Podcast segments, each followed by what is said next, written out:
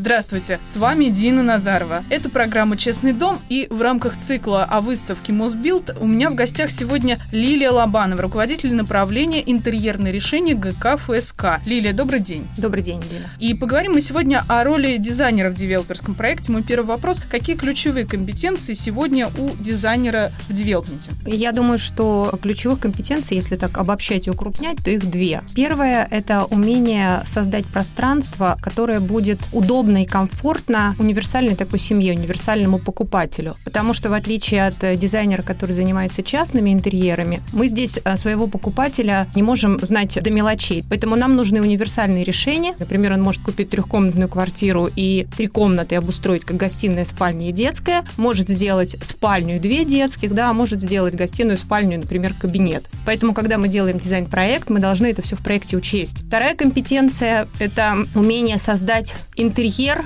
который будет отвечать вкусам большей части наших покупателей. Опять же, мы не знаем, какой стиль интерьера нравится покупателю. Поэтому мы создаем интерьер, который не перетягивает внимание на себя, не навязываем покупателю свои вкусы, а предлагаем, опять же, некое универсальное решение, которое служит фоном и которое, как краски на холст, можно накладывать остальные элементы декора, мебели и таким образом уже преобразовать пространство с учетом своего настроения, своих вкусовых предпочтений. А какие тренды в дизайне жилья в 2000 2020 году вы можете для себя отметить? В прошлом году Пантон объявил цветом наступившего года классический синий, поэтому, наверное, мы в интерьерах будем больше встречать синих цветов. А так или иначе, дизайн интерьера, он отражает э, настроение общества. Сейчас нас настигает урбанизация. Перманентный стресс нас преследует. Поэтому, когда мы попадаем в свою квартиру, нам, конечно, хочется укрыться от сложностей окружающей среды, хочется расслабиться, помечтать о природе. И вот почему в моду моду входят натуральные материалы. Это очень модно. Очень много зелени в интерьере.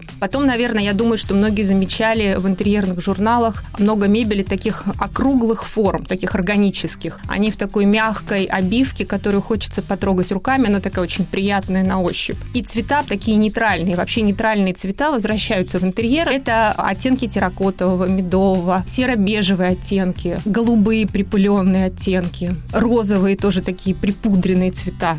Я бы назвала это такой стиль мягкий минимализм, потому что сейчас много декора в интерьере тоже выходит из моды. Моден минимализм, опять же, мы возвращаемся, если говорить о трендах и о настроениях общества, то мода на разумное потребление здесь берет верх. Лилия, спасибо вам за интервью, а в нашей следующей программе о выставке Мосбилд мы поговорим об окнах. А зарегистрироваться на выставку со скидкой можно на сайте mosbuild.com по промокоду «Эхо». С вами была Дина Назарова. Это была программа «Честный дом».